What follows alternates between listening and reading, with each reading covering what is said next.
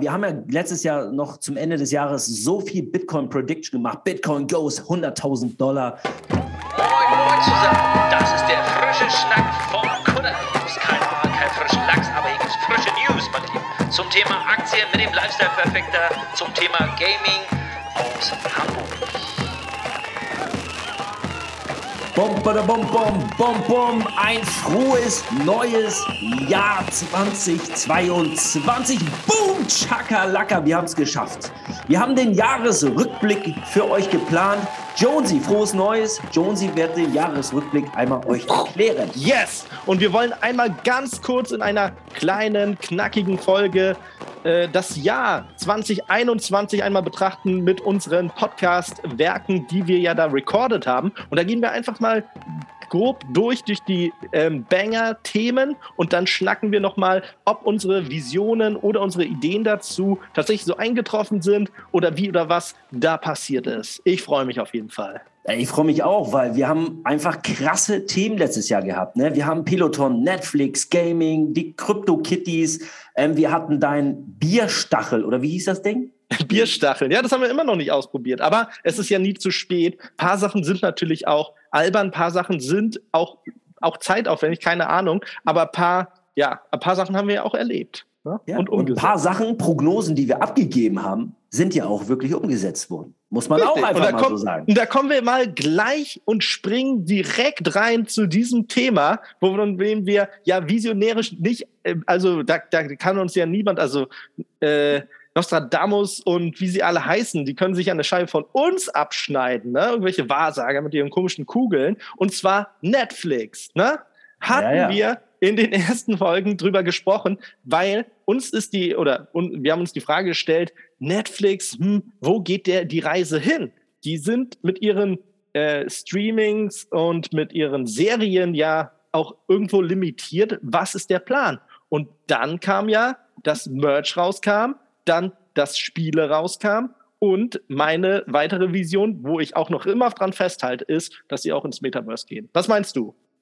Ja, ich kann mich noch ganz genau äh, daran erinnern, weil wir haben da, glaube ich, auf drei Quadratmeter in Barcelona uns den ganzen, ähm, ja, wir, wir, haben uns da richtig an abgeschwitzt bei Eugen, wo wir darüber spekuliert haben, dass Netflix ähm, einfach so viel Content produziert und so viel Serien, aber keine weiteren Einnahmequellen mehr darüber hinaus hat. Und dann kam der Shop, der Online-Shop, dass sie ihre eigenen Serien vermarkten, dass du dann Merchandise-Artikel, Stranger Things und so weiter vermarkten kannst. Und deine, dein Favorite Gamings, Netflix Games, zum Beispiel Stranger, Stranger Things, ne? War das doch, glaube ich, die, mhm, die sie rausgebracht haben? Genau, da haben sie schon so ein kleines rausgebracht. Genau, aber der Weg ist ja noch wahr. Aber ich finde, die machen das stabil und ich finde, die machen das auch schön. Auch wie sie jetzt auch verschiedene Serien einbauen, sei es Witcher, sei es Arcane, der wirklich super gut war äh, oder die Serie, die super toll ist, finde ich. Und natürlich noch diese anderen Projekte. Assassin's Creed soll ja auch eine Serie werden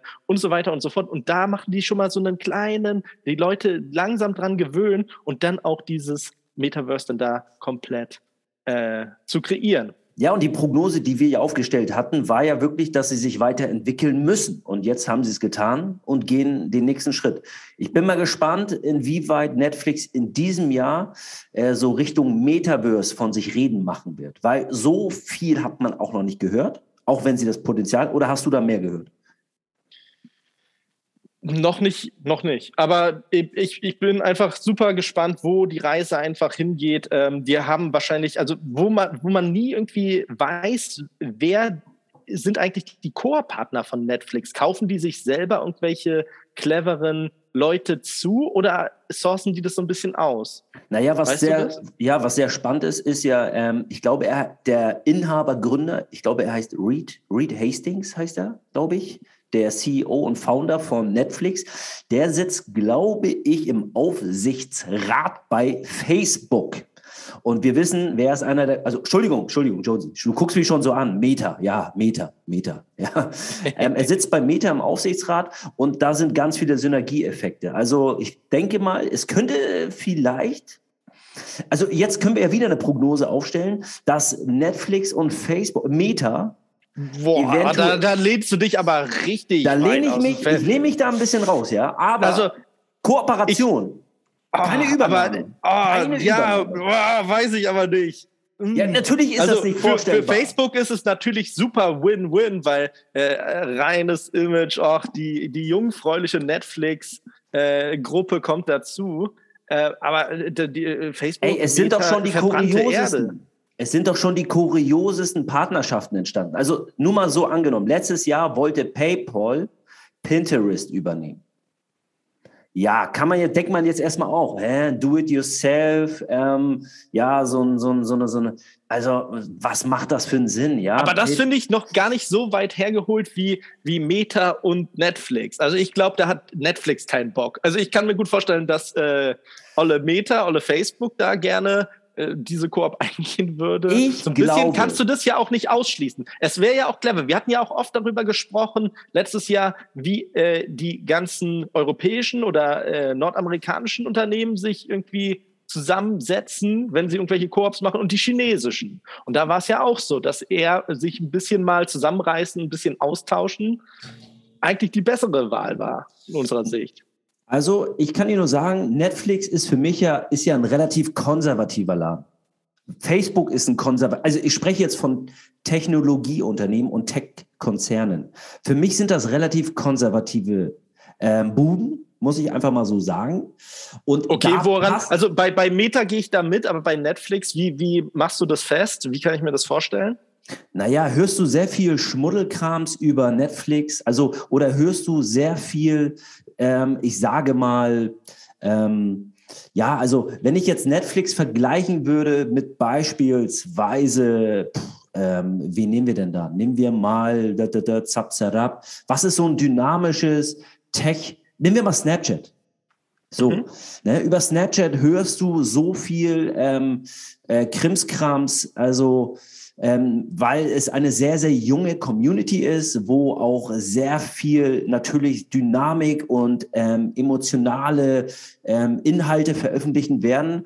Das hast du bei, bei, Net, bei Facebook oder Meta hast du natürlich immer viel diese Fake News Charakter, aber man, wenn man an Meta denkt, denkt man immer so, okay, ist ein bisschen boring, ne? Also, aber ich, ich, aber ich finde da gerade bei, bei Netflix ist es ein bisschen durchdachter also bei, bei Snapchat, die, die hauen raus und äh, sind überzeugt und äh, hoffen da auch ein bisschen auf den Erfolg. Netflix ist da ein bisschen bedachter, aber ich finde die gar nicht mal so, so altbacken, weil sie trauen sich viele Sachen und sie gehen auch diesen Weg und äh, machen ja auch einiges richtig. Ja, das tun sie, aber sie sind für mich immer noch so ein bisschen, wenn ich jetzt, ich sage mal, diese drei Tech-Buden nenne ich die jetzt mal, die wirklich für mich eher so einen konservativen Ansatz haben. Stil. Das ist für mich Microsoft, das ist für mich Netflix und das ist für mich Facebook-Meta. Die sind für mich konservativ. Wenn ich mir jetzt welche nehme, die sind dynamischer, da würde ich mir nehmen zum Beispiel Apple ist dynamischer, da würde ich mir nehmen Snapchat ist dynamischer und da würde ich mir noch nehmen ähm, ja, äh, YouTube, ja, so, äh, oder TikTok, so, das ist für mich dynamischer. Wenn ich das jetzt so auf die Waage packen würde. Ich will nicht sagen, dass Netflix ähm, alt und verstaubt ist. Das will ich gar nicht sagen. Aber die haben so eine sehr kompakte, geradlinige Struktur, von der sie gar nicht so abweichen würden. Deshalb ähm, passen die eigentlich super zusammen, so wie Bruder und Schwester. Aber wer weiß, wer weiß. Was hast du noch auf dem Zettel? Das auf jeden Fall. Äh, abschließend kann man ja auch sagen, Netflix ist ja auch nicht dieses Ultra-Startup, was plötzlich äh, erschienen ist, sondern die kommen aus, der, aus dem Videoformat. Ne? So, und äh, das darf man auch nicht vergessen, dass daher eventuell diese äh, Strukturen, die du da gerade angesprochen hast, äh, entstanden sind. Ja. Ich habe noch äh, aufgeschrieben, auch ein großes Thema, was wir hatten, einfach die Gaming-Branche. Ne? Sei es jetzt ob es Casino Gaming ist, ob es NFT-Spiele sind, ob es halt Spiele sind wie FIFA, die jetzt NFTs einbauen in ihren, in ihren, in ihren System oder auch das Assassin's Creed Infinity Projekt, die auch Züge von einem Metaverse anzeigen und natürlich auch Rockstar Games, die wahrscheinlich auch mit einem GTA Metaverse nachziehen werden. Ähm, die gehen auch alle in diese Richtung. Das war ja auch immer mal wieder Thema bei uns. Nicht nur, weil ich ja auch aus dem Gaming irgendwo komme und ähm, da auch meine Leidenschaft habe, meine Hobbys. Ähm, Aber das Entschuldige, ganz kurz, Jonesy, Ja. ganz kurz, entschuldige die Unterbrechung, weil ich, ich erinnere mich gerade daran, dass du immer gesagt hast, wenn einer sich schnell transformiert, gerade was so in dynamische Plattformen geht und Communities, dann ist es die Gaming-Branche. Das war immer so deine Aussage, deine Kernaussage. Die Genau. dynamischen Branchen sind immer die Gaming-Branchen, weil die haben zwei Bedingungen, hast du ja immer gesagt, oder zwei Voraussetzungen. Die haben die Community, Ne? Das ist das Erste, die loyal sind und sie sind und erfinden sich immer wieder neu, weil immer wieder neue Welten und Spiele und Charaktere und Herausforderungen und Challenges irgendwie kreiert Und werden müssen. Vor allem, was ich noch dazu ergänzend sagen muss, die Gaming Community, also die, die Firmen mit der Gaming Community sind sehr stark geworden in den letzten Jahren. Die arbeiten zusammen und entwickeln auch mit. Also du kriegst sofort Feedback und kannst das eigentlich als Firma auch sofort umsetzen, weil die sind auch immer Feedback geil und äh, die, die Community liefert einfach gute Ideen für folgende Sachen oder erfolgreiche Aber Sachen. ein, ein Klapser auf dein schön Popochen muss ich dir leider geben und das ist Ja. äh, deine Lieblingsbude, Ubisoft. Ubisoft, ähm, die haben letztes Jahr so dermaßen schlecht performt. Also ich spreche jetzt von der Aktie. Die haben einfach richtig auf den Kopf gekriegt. Also ich will jetzt nichts Falsches sagen, deshalb gucke ich eben mal ganz kurz schnell in mein ähm, in mein Aktien. Äh, Nein, da hast du ko- komplett recht. Ich habe ja auch Ubisoft-Aktien, das ist ja nicht die Sache. Ähm, die hatten unter anderem äh, Probleme intern, ne? also da gibt es äh, sämtliche. 50 Prozent. 50 Prozent minus. Also Ja. Letztes Jahr komplett. Ja, ist so Also hast du gehört, die hatten interne Probleme plus natürlich die, sie haben ein Problem, dass die Spielewelten, die sie kreieren, nicht mehr so innovativ sind. Also das war es ja auch, wenn man ganz ehrlich ist, eh nie gewesen, dass sie mal so einen Release-Titel raushauen, wie so ein Assassin's Creed.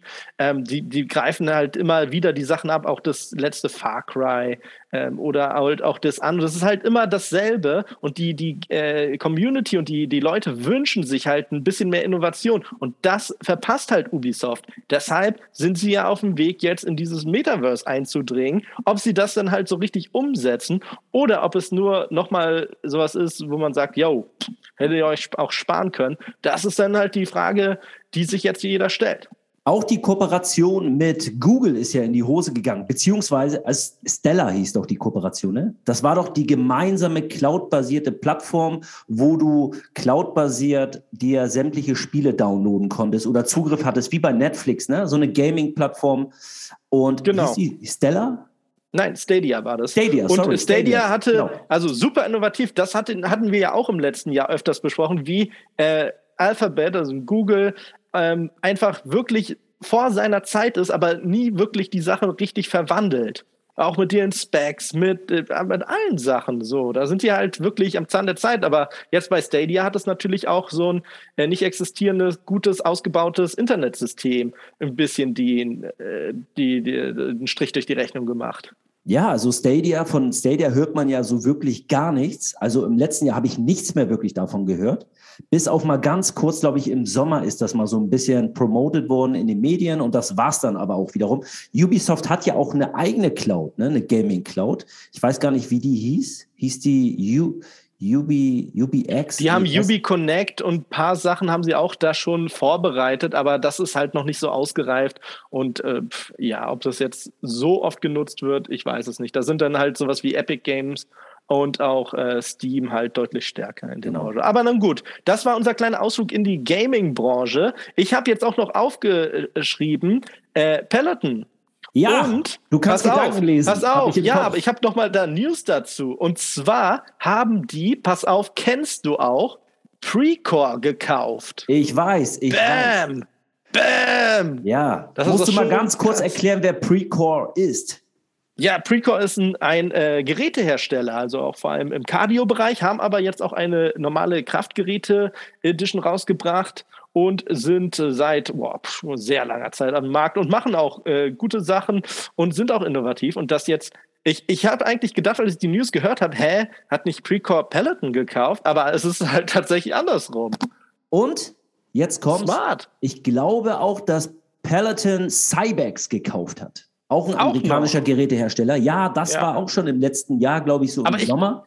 Ja, Precore hatte halt auch extrem äh, viele Sachen sich eh schon die letzten Jahre so ein bisschen gekauft. Deswegen dachte ich halt, dass Precore halt die, die, die Sachen, weil ich glaube, die haben auch irgendwas zu tun mit Transatlantic Fitness und haben auch noch unter anderem Star Trek unter sich. Ich bin mir aber nicht sicher. Also auf jeden Fall sehr viele Sachen und ähm, die, die Kombi finde ich halt super, weil diese altbacken Fitnessgeräte, die halt wirklich von der Umsetzung her, von diesem ganzen Drumherum so viel Know-how mitbringen, aber es nicht können, äh, oder so schnell können, ihre Software und das Ganze drumherum richtig zu bauen, um bereit zu sein für diese ganze moderne Welt. Da kommt jetzt Peloton ins Spiel und diese zwei Giganten, äh, die jetzt zusammen da arbeiten, wow, wow, wow, da bin ich gespannt. Leider muss ich auch wieder hier sagen, ich habe Peloton immer noch ähm, als Aktie, aber ich bin damit ganz schön auf die Schnauze gefallen.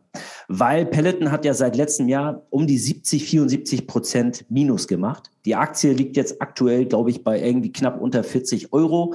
Und äh, ja, sieht nicht ganz so rosig aus, war ein Corona-Profiteur. Und dadurch, dass natürlich jetzt viele wieder eher zum äh, Büro zurückgekehrt sind ähm, und auch, sage ich mal, viele zum Leben zurückgekehrt sind, ist die Aktie in die Hose gegangen. Unsere ganze Prediction, das wollte ich jetzt nur noch mal sagen, unsere Prediction war ja, dass Peloton extrem davon profitierte, weil sie eine gute Kooperation mit smarten Instructors haben, die in Social Media eine riesen Community haben und eine Base, dass sie darüber natürlich mehr ihre Abonnementen, Abo, Abonnementen Monks oder Abonnenten gewinnen. Und das ist halt nicht eingetroffen.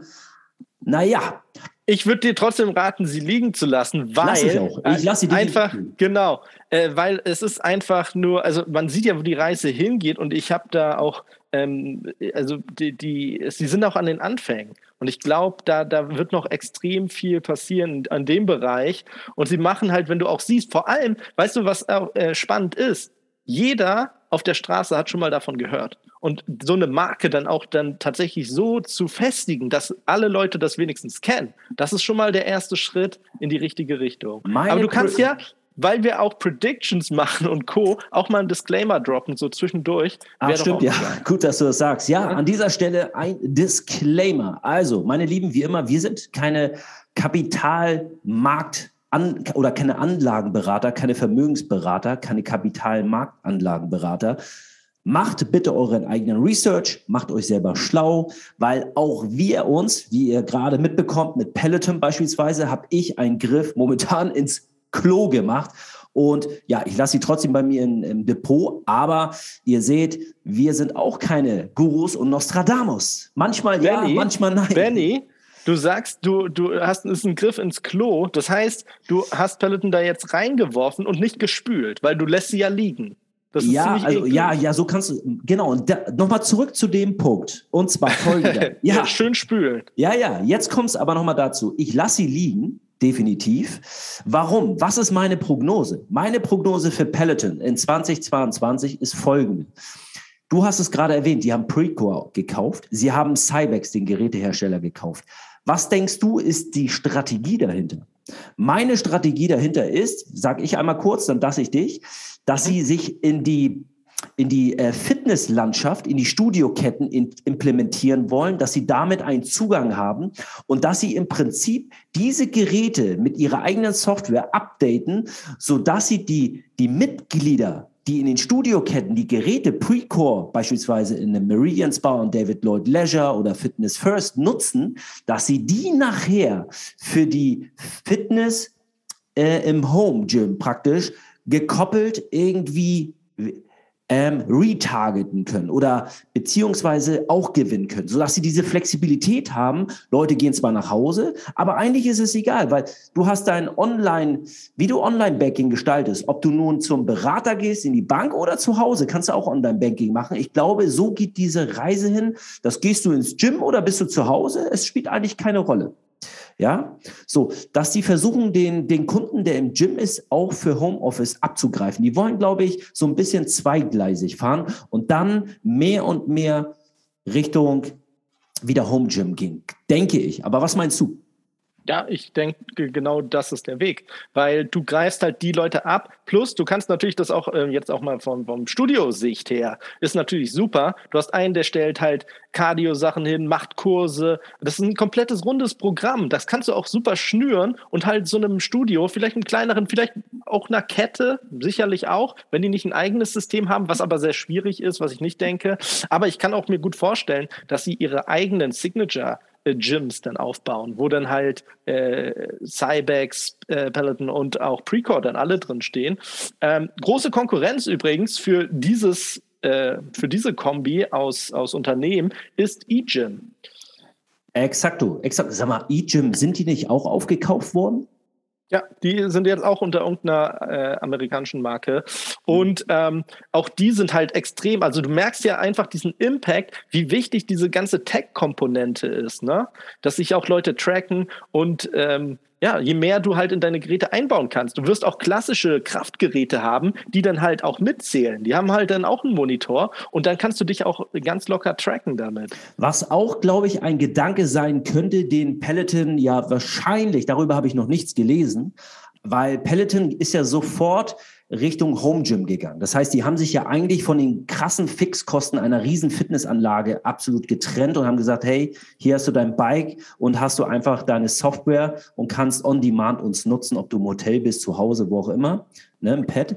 Aber ich vermute, dass vielleicht Peloton jetzt versucht, auch so eine Art Shop-in-Shop vielleicht sogar aufzubauen, angenommen, dass sie bei einer Fitness First oder David Lloyd Leisure, weil sie diese Marke haben, die haben diese, diese Markenbekanntheit, so wie High Rocks, kennt ja jeder mittlerweile, ne? High Rocks Competitions, diese CrossFit-ähnlichen Competitions.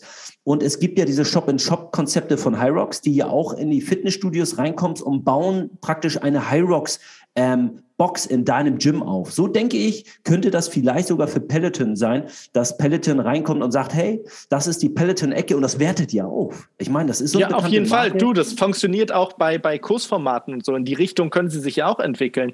Und natürlich, was du vergessen hast, nicht nur zu Hause und im Studio, auch Outdoor, was ja auch sehr viele Leute machen. Sehr viele Leute fahren Fahrrad, äh, gehen joggen und das wollen sie ja auch dabei haben. Und wenn du ähm, auch so ein Rewarding-System hättest mit dann auch so einem Meta Metaverse-Coin oder keine Ahnung was äh, und dich da dann auch in einem Programm levelst, weil jetzt schaltest du vielleicht irgendein Programm, was du in deinem Fitnessstudio hast, plus deine äh, Apple Watch meinetwegen, plus noch ein anderes, drittes, was du noch irgendwie nebenbei laufen hast, zusammen, aber einfach, dass jemand da das Ganze verbindet, das ist natürlich der, äh, der Weg, den ja auch ähm, so ein bisschen auch Meta angedeutet hat. Ne? In, in, dem Trailer von Mark Zuckerberg war ja auch er dann, oder hat man ja eine Gruppe gesehen, die zusammen Sport gemacht hat. Ja, da kommt ja auch eine Komponente. Wird das auch äh, dargestellt oder kommt dann auch sowas wie, wie so ein Peloton halt da rein und äh, kann sich dann Shop in Shop auch in so eine digitale Welt einnisten?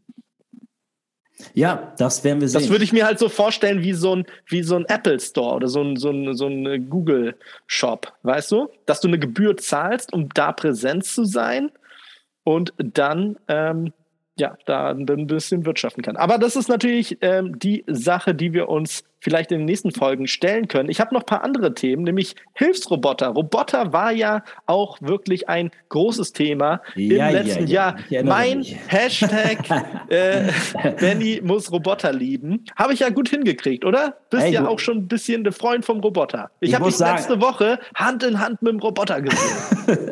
ja. Du, du hast es nicht nur hinbekommen, ich muss sagen, ähm, mittlerweile ähm, muss, finde ich, seit du mit mir zusammen die Serie Westworld gesehen hast. Ja, endlich. Weil das hat auch Seitdem, ein ganzes Jahr gedauert, bis du das äh, endlich Jonesy, das war der hast, Wendepunkt. Ey, das war der Wendepunkt, Mann. Ja, das muss ich dir wirklich sagen. Das war so ein, so ein Erlebnis.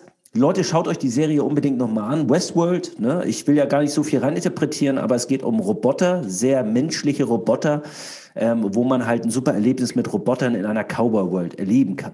Und seit ich das mit Jonesy gesehen hatte, bin ich wirklich schon sehr Roboter Fan, muss Fan. ich sagen. Ja, Wobei ich immer noch ein bisschen, bisschen Angst und Skepsis habe, wenn die Dinger ihr, ihre eigene KI, emotionale KI entwickeln und dann wirklich sehr autark handeln. Ne? Also klar, das, da, da, aber ich, glaube, das, das findet, findet keiner cool. Es ist ja jetzt, glaube ich zumindest, also es war ja angedacht, dass im Dezember der Astro von Amazon rauskommt. Da muss ich mal nachlesen, äh, wie weit das Projekt überhaupt äh, da umgesetzt wurde. Oder ob es dann halt auch verschoben wurde. Weil von dem habe ich halt nichts mehr gehört. Das ist halt die Frage. Aber viele Roboter ähm, ja, auf dem Markt. Apropos Roboter. E-Autos hatten wir auch extrem viele. Ob das der Xpeng war, der Tesla, VW, Mercedes, die, die neuen Sachen. NIO. Porsche, Taycan. Ja. ja, was ist so, wenn du das jetzt rückblickend mal betrachtest, was, was würdest du dafür für ein Fazit ziehen? Ich meine, also, die, die, die europäischen oder deutschen Unternehmen haben ja extrem aufgeholt. Ähm, wie, wie, wie schätzt du das ein? Ja, also mein Fazit ist, dass nach wie vor auch noch im letzten Jahr 2021 alle Tesla unterbewertet haben.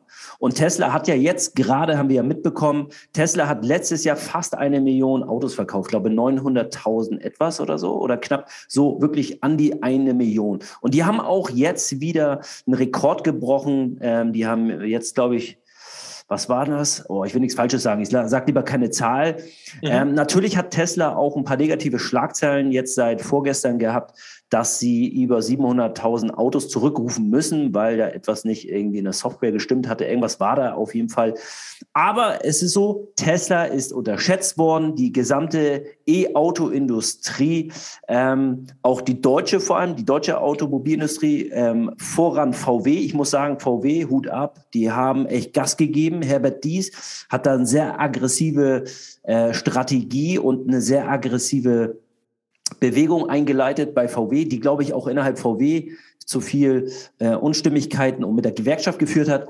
Ähm, Daimler muss. Naja, da muss man zu sagen, wenn, die kann ich mir gut vorstellen. Wir saßen dann so, also jetzt übertrieben, aber so, so zurückgelegt, oh, wir wollen wieder wie uns, äh, wie eigentlich immer so ein großer Tanker ganz entspannt fahren. Und äh, um was zu entwickeln, dann musst du halt, um konkurrenzfähig zu sein, halt Gas geben und dich auch Sachen trauen. Ja, aber Aussagen von Herbert Dies ist ja auch zum Beispiel, Ganz klar, und das macht natürlich auch allen Arbeitnehmern äh, Angst, wenn er sagt, hey, wir müssen ähm, umstrukturieren. Ein Tesla ähm, wird innerhalb von anderthalb Stunden gebaut und wir bauen einen VW E in sechs Stunden und brauchen die vierfache äh, äh, Kapazität.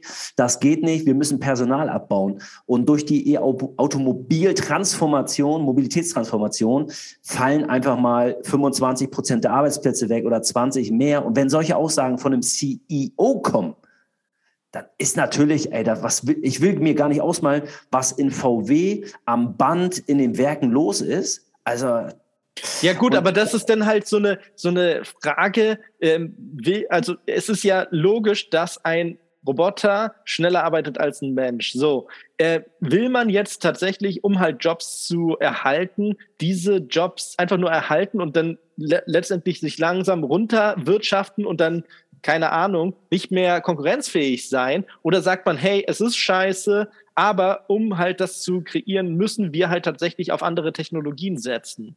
Und wenn du, das halt der ey, es ist, ist, immer eine, ich glaube, es hat immer viel äh, mit Diplomatie einerseits zu tun. Bist du ein Leader, ein Manager, der diplomatisch ist, oder bist du halt? Es gibt ja immer den Kla zwei, es gibt zwei klassische äh, Leader im Managementbereich. Es gibt diesen, diesen Leader, der ist sehr aggressiv und ähm, den interessiert eigentlich nichts, was links und rechts steht. Der geht mitten durch die Karawane. Und dann hast du halt natürlich den Diplomaten. Ich sage mal, das ist so ein bisschen eher der Politiker, ja, der nie ganz ausdrückt, was er vorhat, aber ähm, im Endeffekt das auf eine sehr ruhige Art und Weise besonnen macht, um halt natürlich auch keine Unruhe aber. Aber, aber deswegen haben wir ja eigentlich diese beiden Systeme, hast du gut angesprochen. Es gibt Politiker, die sollten eigentlich im Interesse der Gesellschaft irgendwie agieren und sagen, hey, ihr könnt nicht komplett alle Jobs da machen, deswegen machen wir XY-Gesetze dafür. Aber ich finde, wenn jemand wirtschaftlich denken oder arbeiten soll als Manager, ja, der, dann muss er halt so arbeiten, dass es halt optimal läuft. So. Und diese beiden Welten zusammen, finde ich, ja, müssen halt gut funktionieren. Wenn eins davon halt nicht so funktioniert, dann ist es schlecht. Nein, man muss, man muss auch ganz ehrlich sagen, ich bin auch selber kein Freund davon zu sagen, hey, ich versuche jetzt extrem meine Tradition zu erhalten und will mich minimal so ein bisschen online-affin transformieren. Das funktioniert nicht. Irgendwann musst du da die Reißleine ziehen oder das Mo Damoklesschwert einmal fallen lassen und musst eine ganz klare Online- äh, oder sage ich mal Elektromobilitätsstrategie dann auch fahren. Es bringt nichts, halbes, halb, halb, halb zu fahren. Das funktioniert nachher nicht mehr. Du musst in der Branche nachher ganz klar den Verbrenner abschalten und töten und damit natürlich auch alle ähm, ja, Lieferanten, die damit zu tun haben, Wertschöpfungsketten, Rohstoff und keine Ahnung was, natürlich auch Personal, Umschulung. Das ist ein Riesenapparat. Hier, hast du mitbekommen, Elon Musk. Elon Musk saß, glaube ich, ich weiß nicht, von wann das Video war, der hatte, glaube ich, in Katar, irgendwo im Orient, hatte er auf einem Podest gesessen und ist zur zukünftigen Entwicklung befragt worden, wie die Welt, glaube ich, in den nächsten zig Jahren aussieht. Und er sagte Folgendes. Wir werden eine Massenarbeitslosigkeit erleben, eine Massenarbeitslosigkeit, weil fast jeder Arbeitsplatz wird ersetzt durch deinen Freund, den Roboter. Ja, das habe ich auch mitgekriegt, fand ich interessant, aber das war ja nicht alles, was er gesagt hat. Nein, nein, nein, nein. Also er hat auch gesagt natürlich, dass ähm, das System, beziehungsweise wir müssen in der Gesellschaft ein System entwickeln, was natürlich dazu führt, dass wenn du eine Industrie schaffst, die nur auf Roboter basiert, dann muss dieses Unternehmen auch oder grundsätzlich müssen den Menschen ein Mindestlohn gezahlt werden. Ja, ein, ein, nicht ein Mindestlohn, Entschuldigung, falscher Ausdruck. Es muss den Menschen ein bestimmter, ähm, ja, wie, wie nannte sich das nochmal? Ein, ähm, ein ja, es muss so eine Art Lebensbasis. Ja, äh, genau, so eine Art geschaffen werden. Ich, genau. ja, ich, ich nenne es mal so eine Art, genau, Lebens, Lebenslohn, ne, den du einfach so wie eine Art, Anführungsstrichen, Sozialhilfe regelmäßig auf dein Konto Das würde natürlich jetzt das Thema sprengen, aber da werden natürlich, stell mal vor, du bist tatsächlich so, du kannst leben und alles machen. Also es ist ja gesichert, dass du medizinisch versorgt bist, dass du Essen hast, dass du vielleicht auch eine Bude hast ähm, und du musst gar nichts eigentlich machen. Wie drehen dann, dreht dann die Gesellschaft mental auch durch. Stell dir mal vor, du bist, du kannst eigentlich machen, aber eigentlich äh, bist du auch gar nichts wert. Du lebst einfach so vor dich hin. Wie schrecklich wird der Moment sein, wo sehr viele Leute so haben. Und dann, jetzt predikte ich das nämlich, lassen sich die Menschen, dadurch, dass sie so äh, in so einer Schocksituation sind, lassen sie sich digitalisieren. Das sprich,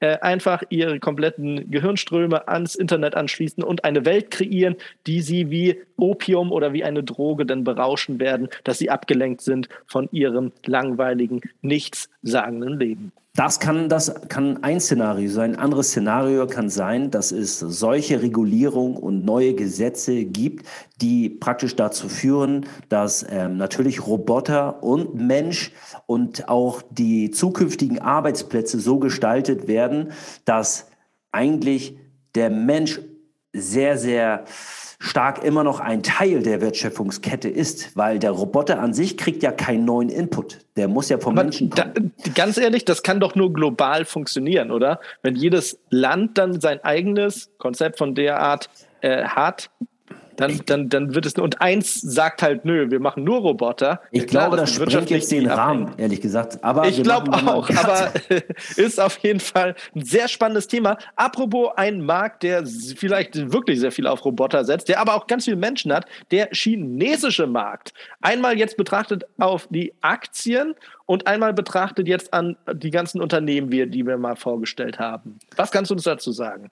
Also zum letzten Jahr haben wir extrem viel über China gesprochen. Ne? Ich glaube auch immer wieder über chinesische Automarken und aber auch viel äh, über Alibaba, Tencent die ja letztes Jahr war ja die Hardcore-Regulierungskeule der äh, kommunistischen Partei in China, die einmal praktisch alle großen Tech-Konzerne von Tencent über New Oriental bis Alibaba, die die, äh, glaube ich, einen Kopf kürzer gemacht haben. Äh, das beste Beispiel ist der äh, Gründer und Inhaber, CEO, ich weiß nicht, ob er es immer noch ist, äh, von Alibaba, äh, Jack Ma, der ja verschwunden ist. Jeder hat gedacht, er sei tot. Und dann war er auf Malle. Dann war er auf Malle, gespielt. genau, auf einer, auf einer äh, privaten kleinen, ähm, ja, äh, wie, wie, wie hat man es beschrieben? Ich glaube, im Handelsblatt habe ich sowas gelesen wie nicht Erlebnisreise, sondern er war auf einer Bildungsreise. Genau. Aha. Auch in Italien. Das will ich auch mich mal weiterbilden. Auf irgendeiner Weinrebe. Naja, es ist so, dass China wahrscheinlich auch dieses Jahr noch wesentlich mehr die Tech-Industrie regulieren wird.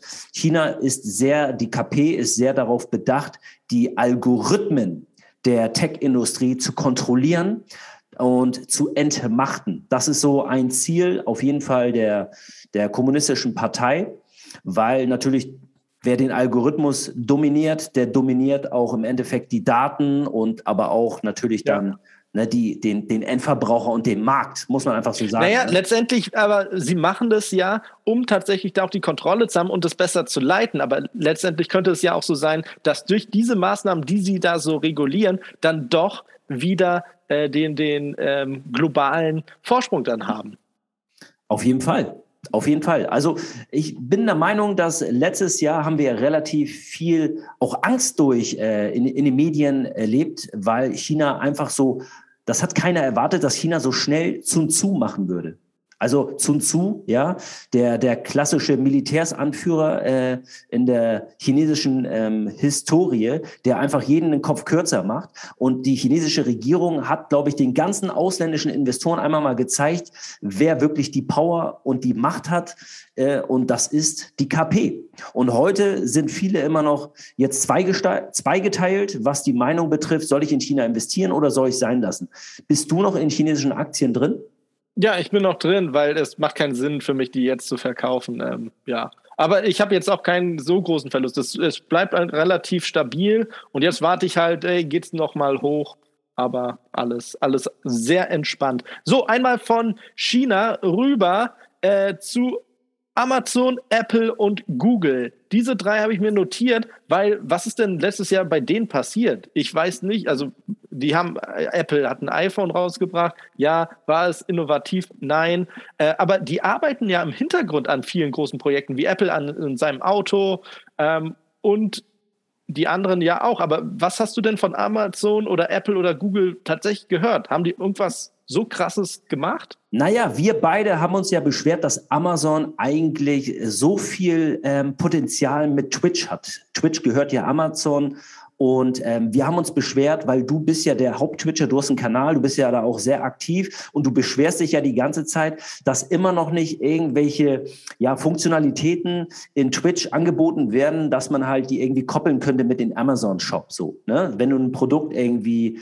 ähm, Affiliate-Link äh, irgendwie einbinden möchtest, wie auch immer. Und ich hatte gehört, dass Amazon eigentlich ganz stark an so einem Teleshopping äh, arbeiten würde, was sie auch irgendwie mit Twitch vorhatten, äh, irgendwie umzusetzen. Ist aber auch nicht entstanden, oder? Hast du was anderes gehört? Nein, bisher noch nicht. Deswegen die Frage, werden Sie nächstes Jahr oder dieses Jahr, 2022, da irgendwas, wird man von denen was hören? Also kann ja auch sein, dass Sie sagen, hey, wir wollen einfach jetzt mal in unseren Schattenwerkstätten irgendwas Geiles kreieren. Wir wollen aber nicht so beeinflusst werden von, von den ganzen Leuten, sondern wir wollen halt, wenn irgendein richtig krasses Projekt fertig ist, das dann halt raushauen. Denkst du, das ist der Plan? Weil die werden ja nicht rumsitzen und sagen, öh, jetzt haben wir ein Jahr verpasst und ciao, Kakao. Nein, ähm, ich glaube, Amazon hat sich ganz stark auf andere äh, Bereiche fokussiert und haben im Prinzip, äh, Jeff Bezos, muss man sagen, hat sich ja jetzt zurückgezogen als CEO von Amazon und hat sich jetzt komplett dem Mond gewidmet. Ich sag mal dem Weltraum, ja, dem, genau, dem Mond der Raumfahrtindustrie. Du hattest ja predicted, dass er sich eventuell irgendwann mal aufstellt, um äh, President zu werden. Das war, ist meine Prediction definitiv gewesen. Ähm, ich glaube aber, davon äh, muss ich mich auch entfernen.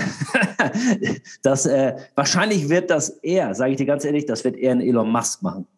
Wenn okay. er. Aber es ist so, dass zum Beispiel letztes Jahr, wir haben uns doch immer gewundert auch, Amazon hat diese ganzen Amazon Go Shops, in denen du ja auch in Kalifornien warst, wo du halt keinen Kassierer hast, wo du reingehst, grabst dir die Cola Zero ähm, und gehst einfach schnurstracks wieder raus, Bing und du hast die Rechnung auf deinem, äh, ähm, auf deinem iPhone.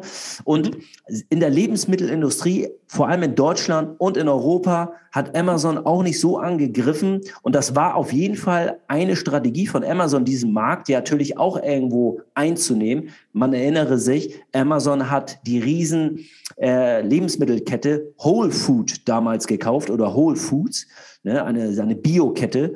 Aber wirklich viel ist da nicht passiert. Im Gegenteil. Denkst du, dass die Projekte einfach zu groß sind oder dass es auch durch irgendwie Covid und ähnliche Sachen irgendwie dadurch halt so verzögert ist? aber die das eigentlich im Petto haben und noch anstreben? Oder denkst du, die Sachen sind tatsächlich so ein bisschen in den Hintergrund gerutscht? Ich glaube einfach, der Lebensmittelmarkt, gerade was so äh, Software, Technologie betrifft, ist nicht so einfach ähm, zu gestalten wie einen Retailmarkt. Also weiße Ware, so Haushaltsgeräte oder auch irgendwelche Fußbälle, Eishockeyschläger, Garten und was weiß ich was für Geräte. Ich glaube, das ist eher einfacher von der Abwicklung online für Amazon als ein Lebensmittelmarkt, weil du hast halt frische Ware. Wenn die geliefert werden muss, dann ähm, muss sie ja, ey, willst du ja keine braune Bananenschale Nussschale haben, wenn die hier ankommt. Milchprodukte musst du entsprechend in der Kühlkette halten. Das ist, glaube ich, nicht so einfach umzusetzen. Deshalb haben auch in diesem Segment die ganzen 10 Delivery ähm, Anbieter wie Gorilla, wie Flink oder der türkische Anbieter Getir, ja, ähm, oder wie heißt der DoorDash und so weiter. Deshalb haben die diese Nische gefunden und sind ja super schnell expandiert. Ja, und ich glaube, wer, wer, auch richtig Gas geben wird in dem Bereich, wer noch gar nicht so ein bisschen auf dem Radar ist, sind sowas wie Flink und Gorillas, äh, die dann auch ihr Sortiment aufbauen und dann auch eventuell vielleicht mal zu einer Konkurrenz für so ein Amazon äh, Go oder äh, Rewe Lieferservice oder Edeka oder ähnliche werden. Ja, Genau. Und bei Apple, Apple muss ich sagen, ja, bei Apple habe ich auch gar nicht so viel mitbekommen. Ich glaube, dass Apple letztes Jahr extrem viel kreative Zeit investiert hat in äh, die Brille mhm. oder, oder das Gespann, das, das, das Triangle sozusagen. Uhr, Brille und ähm, ich glaube Voice, dass Apple damit sehr viel verbracht hat und Auto, Car. Apple hat letztes Jahr natürlich versucht, einen Partner zu finden, mit dem sie zusammen das iCar bauen. Hm? Und den haben sie jetzt, glaube ich, gefunden. War das nicht so mit Kia, Kia Motors, den Koreaner? Da gibt es so, und mit Hyundai hatten sie anfangs auch noch Gespräche. Ich denke, wir werden bestimmt Ende des Jahres, vielleicht in 2022, das Apple Car erleben und vielleicht sogar die die Apple Eyeglass. Und ich glaube auch tatsächlich, dass Apple auch an einem Metaverse arbeitet. Wären sie ja doof, wenn absolut, sie das nicht auch in Absolut. Genau. Absolut. Aber hier, wir, weil wir haben auch noch über Cannabis geredet. Und denkst du, dass man sowas dann auch mal in so einem Rewe dann kriegt, in Edeka, oder dass es so einfach exklusiv, äh, so wie so ein Liquor Store immer noch so eine speziellen Markte dafür gibt. Weil es ist ja jetzt auch durch unsere neue Regierung so, dass Cannabis ja immer näher kommt, dass es auch dann tatsächlich zur Legalisierung kommt. Ja, also der Cannabismarkt hat letztes Jahr extrem schlecht performt. Also wenn ich mir mal einen der größten Anbieter raussuche, Canopy Grows, Canopy Grows hat einfach mal Minus von fast 70 Prozent gemacht, 68, minus 68 Prozent. Ähm, auch der andere Anbieter, äh, Tilray, gucke ich mal ganz kurz rein. Tilray hier letztes Jahr auch über fast 30 Prozent Minus. Die Cannabis-Branche, ich weiß ehrlich gesagt nicht, ob die noch in 2022 extremes Potenzial hat. Ich glaube, das ist so ein richtiger Nischenmarkt. Medizinisches Cannabis kann ich mir gut vorstellen, aber so wirklich Mainstream, dass du, weiß ich nicht, Softdrinks. Also wie gesagt, ich glaube halt, dass die, dass es halt extrem, wenn es losgeht, extrem viele Firmen versuchen, was vom Kuchen abzukriegen und letztendlich kristallisiert sich das ähm, in, in die, die halt am erfolgreichsten sind. Du kannst es mal vergleichen mit den E-Scootern, als sie rauskamen. Weißt du noch, es gab Lime, es gab Dingsbums und äh, oder die Lieferservice. Da gab es ja auch tausende und dann plötzlich gibt es halt jetzt nur noch Lieferando und Hast du nicht gesehen? Ja, ist ja meistens so, aber das ist meistens so, wenn du einen relativ neuen Markt, so ein New Market hast, wo ganz viele schnelle kleine Player auf den Markt kommen, das ist relativ normal, dass dieser Markt nachher konsolidiert. Das heißt, die größeren, die mehr Liquidität haben, Buying Capital, die kaufen nachher die kleineren, kleineren einfach auf und übernehmen dann auch deren Kundenstamm und auch deren ähm, Software-Know-how so ein bisschen und auch vor allem natürlich deren Daten, ne, deren Data. Auf Und jeden Fall. Ist ja jetzt interessant für die Leute, die auch investieren wollen. Wenn ihr nämlich die Patterns richtig lest von, von jetzt, keine Ahnung, Lieferdienst, von diesen E-Scootern oder so, dann wisst ihr, dann könnt ihr das ja vielleicht auch anwenden. Ja. Auf die anderen Märkte. Also Genau. der Cannabismarkt ist für mich auch in 2022 kein wirklicher, ähm, also gerade wenn ich mir so Aktien angucke, ich lasse da die Finger von. Ich habe Ja, natürlich Natur noch ist eine, auch, ja, ist Ja. Natur pur. Ähm, aber ähm, wir haben ja auch noch ein anderes Thema und zwar Aktien und Krypto und die Old Economy Banken äh, und ähnliche, wie die letztes Jahr umgegangen sind mit ihren Themen. Ja, also ich fange mal in Deutschland an am besten, oder? Deutsche Mhm. Bank und Commerzbank, boah, ey. Das sind leider große Dinos, die ganz, ganz schlimm und ganz, ganz schwach transformieren. Natürlich hat die Comdirect den riesen äh, die Commerzbank den riesen Vorteil, dass sie ihre Tochter Comdirect hat. Und Comdirect ist ziemlich dynamisch und dadurch äh, können sie natürlich die Transformation etwas besser verkraften. Die Deutsche Bank ist aus meiner Sicht so dermaßen eingestaubt. Ich glaube nicht. Man hört ja auch oder weiß auch, dass die letztes Jahr extrem viele Filialen abgebaut haben. Die ganze Bankenlandschaft, auch äh, Sparkassen oder auch ähm, Genossenschaftsbanken, also die ganzen Volksbanken und Sparda-Banken, das sind ja Genossenschaftsbanken, die bauen rapide ihre Filialen ab und integrieren mehr und mehr, ja, ich will mal sagen, Videocall, äh, ähm, wo du nachher eins zu eins Videocalls durchführst. Ist auch ganz klar, ist auch flexibler. Aber ist, ist hartes Brot. Sparkasse und Volksbank haben wir gerade jetzt auch ähm, in den Nachrichten gelesen, die natürlich jetzt Kryptowährung integrieren wollen, also ähm, Bitcoin vorrangig. Ähm, bin ich mal gespannt, wie die das umsetzen wollen. Ist aber auf jeden Fall schon mal ein Schritt Richtung Zukunft.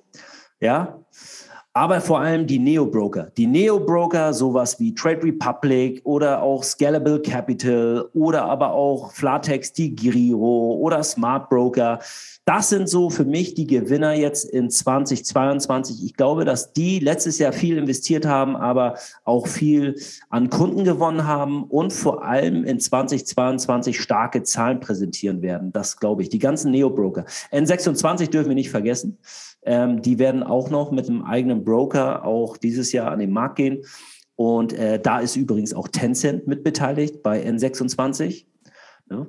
Ähm, die ganzen Neo-Broker werden in 2022 aus meiner Sicht ähm, wesentlich besser performen als die Old Economy der Bankenlandschaft. Das ist So, so. und jetzt haben wir noch ein, äh, eine Sache mit der, mit der Kryptowährung. Wie findest du, hat die sich dann nochmal geschlagen? Es gab ja keinen wirklichen Anstieg zum Jahresende, nochmal richtig. Und ähm, ja, momentan ist es so auf einer stabilen. Ja, du meinst einmal Bitcoin, ja? Wir haben ja letztes Jahr noch zum Ende des Jahres so viel Bitcoin Prediction gemacht. Bitcoin goes 100.000 Dollar, ja? Bitcoin goes 200.000 Dollar. Ist alles nicht eingetroffen. Ne? Im März oder nee, war das im Mai? Im Mai war ja der Crash, da ist der Bitcoin einmal so richtig gefallen. Riesendrop, ähm, äh, wo wir dann gerade auch ne, einen Podcast zu gemacht hatten, dass wir eigentlich ja noch sehr unwissend sind, selber gar nicht wissen, was sind Kryptowährungen eigentlich und haben einfach mal investiert. Und muss sagen, war ja ein guter Schachzug. Ich bin nach wie vor bei Bitcoin immer noch im Plus von jetzt über 40 Prozent und beim Ethereum bei 50 Prozent das Learning, was wir generiert haben, das war unser erstes Ziel. Wir wollten halt wissen, wie funktioniert der Markt, äh, wie ist es, wie fühlt es sich an, wenn man an einem Tag 50 Prozent plus macht und am nächsten Tag 80 Prozent minus. Ne? Ähm, ja, und Bitcoin goes mainstream. Das ist einfach so. Letztes Jahr war immer noch so ein bisschen ähm, bei ganz vielen, glaube ich, der, die Angst präsent, Bitcoin, ja, soll ich, soll ich nicht. Viele waren immer noch am Hin und Her wanken. Ich glaube, dieses Jahr werden diese Leute ähm, definitiv in Bitcoin investieren. und in äh, Ethereum. Wobei nachher aber dieses Jahr die Altcoins, die alternativen Coins, wesentlich eher gefragter sind mit ihren Smart Contracts und ihren ähm, ja, ähm, Proof of Stake Konzept. Deshalb, also vor allem Altcoins wie Polygon, Solana, Avalanche, Cardano, die werden eher den Run machen als Bitcoin. Aber Bitcoin ist die Leitwährung und Bitcoin wie wir gesehen haben, ähm, das erste Land El Salvador hat Bitcoin zur Leitwährung gemacht. Kannst dort übrigens jetzt dein Starbucks, dein Latte Frappuccino kaufen, mein Lieber. Oh ne? Kannst yeah. mit Bitcoin zahlen. yummy, yummy. Ja, bei Najib Bukele, der Präsident von El Salvador mit der Cap. Cooler Typ. Der mit der Kappe, ja. ja? Lustig. Ja, ja, sehr, sehr, sehr spektakulärer Typ. Und es äh, werden wahrscheinlich einige Länder sogar nachziehen. Also Paraguay überlegt, glaube ich, auch jetzt Bitcoin zu Leitwährung zu machen. Honduras war das, glaube ich, eh auch. Bin mir da nicht ganz so sicher. Oder Panama. Also es wird ähm, sehr viel passieren, wird aber auch noch mehr Regulierung geben. Und so eine Tweets von Elon Musk, ja, da merkt man ja zum Ende des Jahres, die haben gar nicht mehr so eine Power. Am Anfang hat er einen Tweet gemacht über den Bitcoin goes up, dann nächsten Tag hast du 30 Prozent. Naja, das mehr. ist so ein bisschen wie die, die Geschichte vom Wolf, ne? Kennst du die?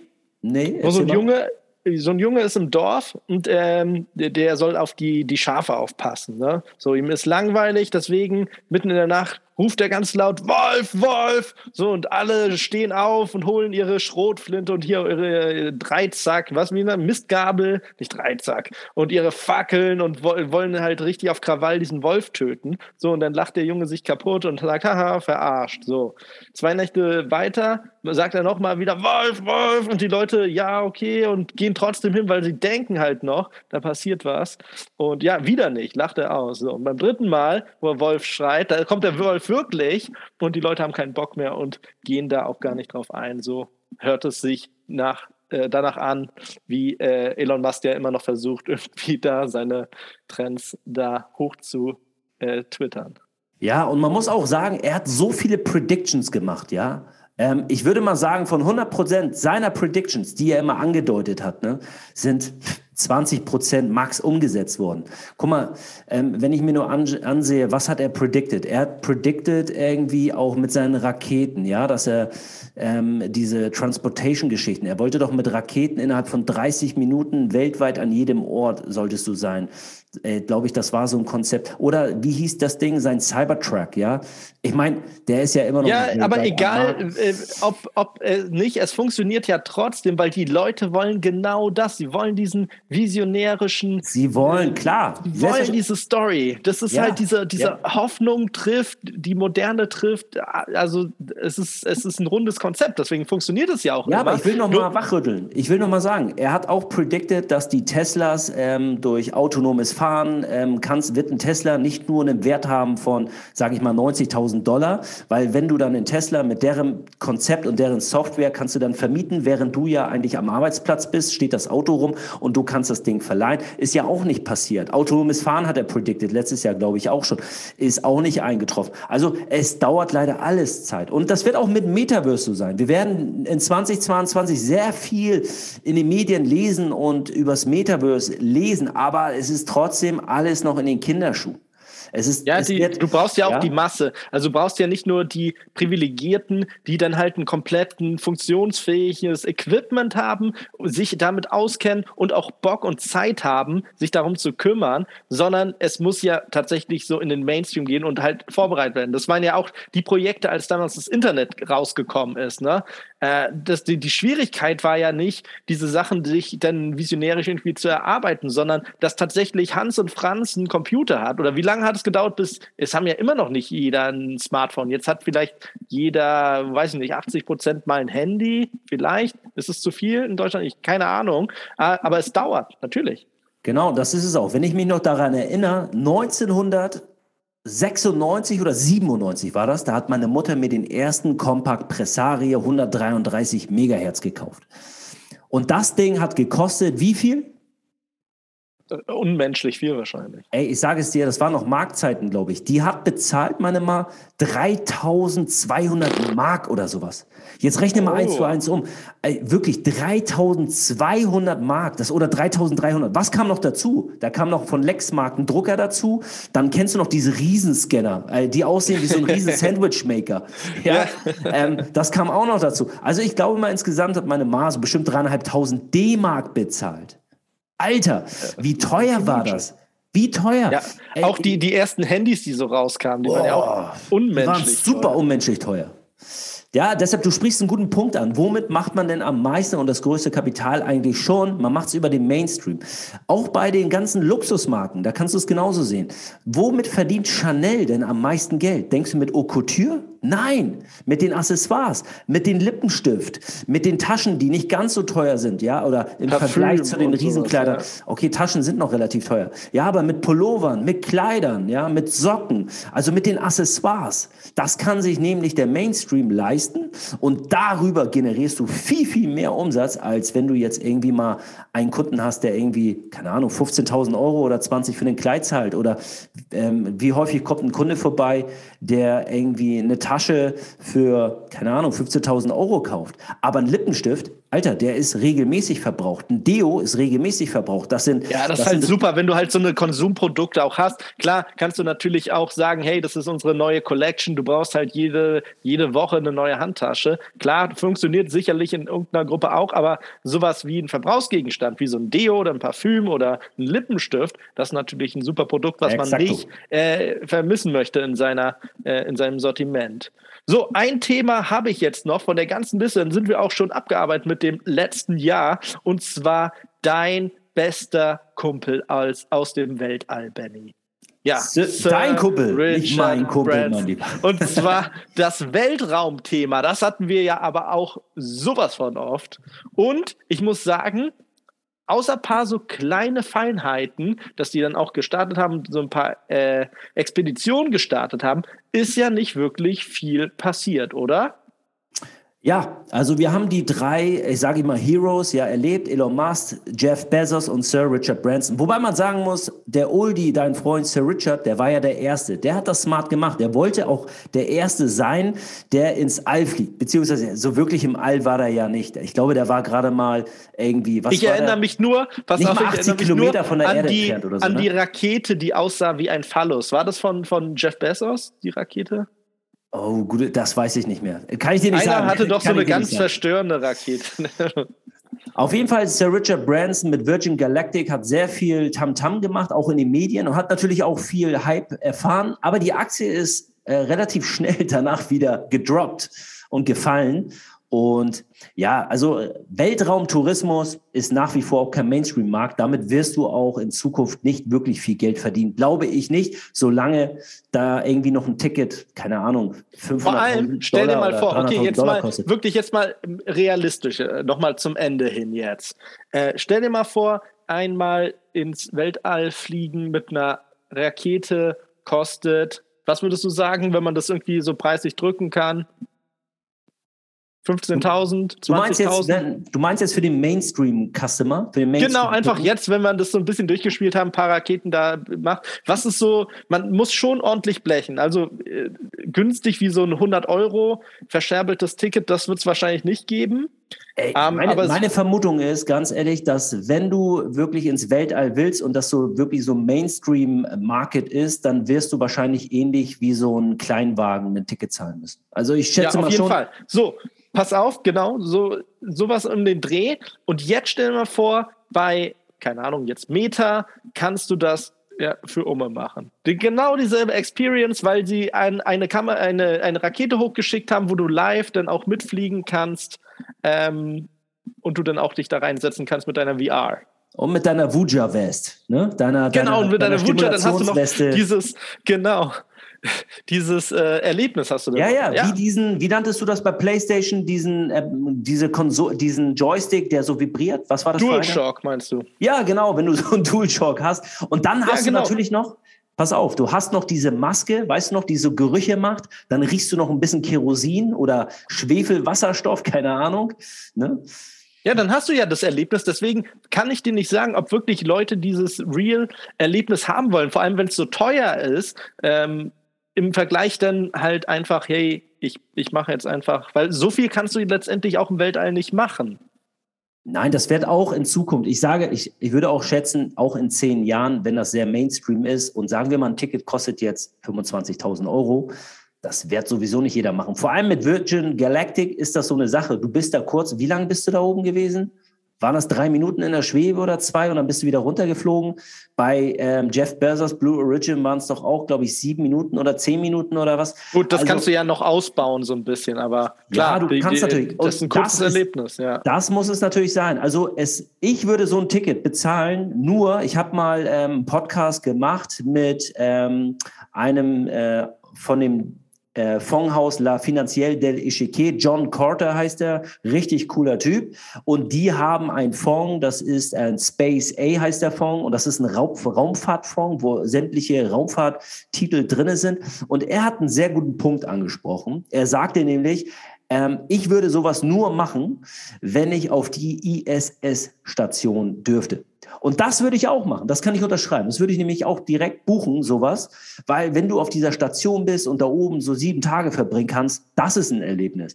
Aber drei Minuten einmal kurz schweben, sorry, da, da, da springe ich einmal auf ein Trampolin. Ja, das stimmt. Das stimmt.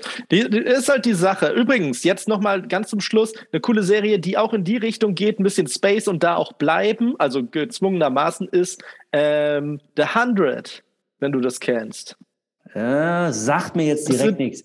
Das ist also nach einem Atomunglück, Krieg, keine Ahnung was, äh, fliegen halt einige Menschen, also sehr viele, äh, auf so eine Raumstation. Die geht aber langsam dann auch kaputt und deswegen ähm, schicken sie also mal als Versuchskaninchen so 100 halbkriminelle Jugendliche runter auf die Erde und gucken, was da passiert.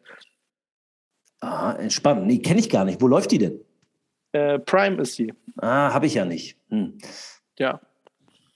Naja, aber auf jeden aber Fall ein guter Tipp. Hast du sonst noch einen kleinen Tipp jetzt noch zum Ende hin? Ach so, ja.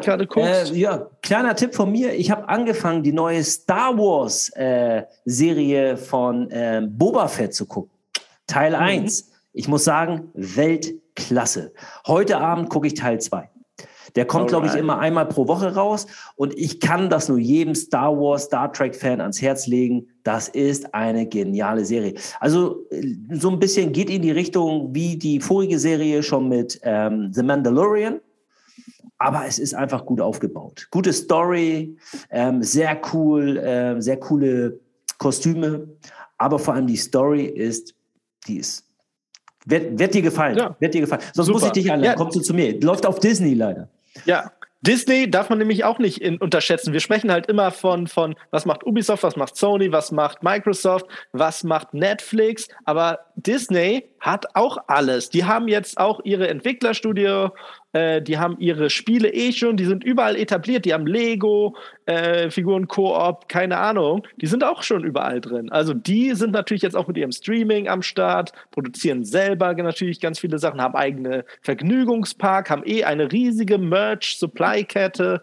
Ähm, die werden natürlich sowieso ihr Metaverse Zu Disney kriegen. werden wir in dem nächsten Podcast kommen, weil im nächsten Podcast Super. schnacken wir über die Trends im Metaverse, die Trends im Kryptomarkt und die Trends, was Aktien 2022 betrifft. Und da wird Disney im NFT-Markt angreifen, mein Lieber. Uh, da habe ich was ja, ganz perfekto, Besonderes. Leute, dann könnt ihr euch schon mal die Hände reiben. Das war unser Rückblick von 2021. Schön, dass ihr unseren frischen Schnack vom Kutter euch so gerne anhört. Und äh, wenn ihr Fragen habt, wie gesagt, schreibt uns, diskutiert in unseren Plattformen und dann werden wir auch 2022 so richtig durchstarten mit geilen Stories für euch und mit ganz viel Spaß, Vergnügen und natürlich Knowledge. Und denkt bitte dran, das ist natürlich zum Schluss, man kann mittlerweile in Spotify Podcasts bewerten. Also, gebt uns ein Sternchen oben, wenn ihr uns gerne wiederhören möchtet oder wenn ihr auch Dauert den Podcast cool Sekunden. findet. Zehn Sekunden, ich zähle. Eins, zwei, drei, jetzt hättet ihr schon bewerten können. Los jetzt. Vier, fünf, sechs, jetzt hättet ihr zweimal bewerten können. Das so, meine Lieben, wir sagen eins, zwei, drei, ciao. Ciao, Kakao und ciao, Benny und ciao alle miteinander. Äh, wir rocken jetzt. So, mein Lieber, äh, das mach jetzt einen Punkt. Jahr. Bis dann. Ciao.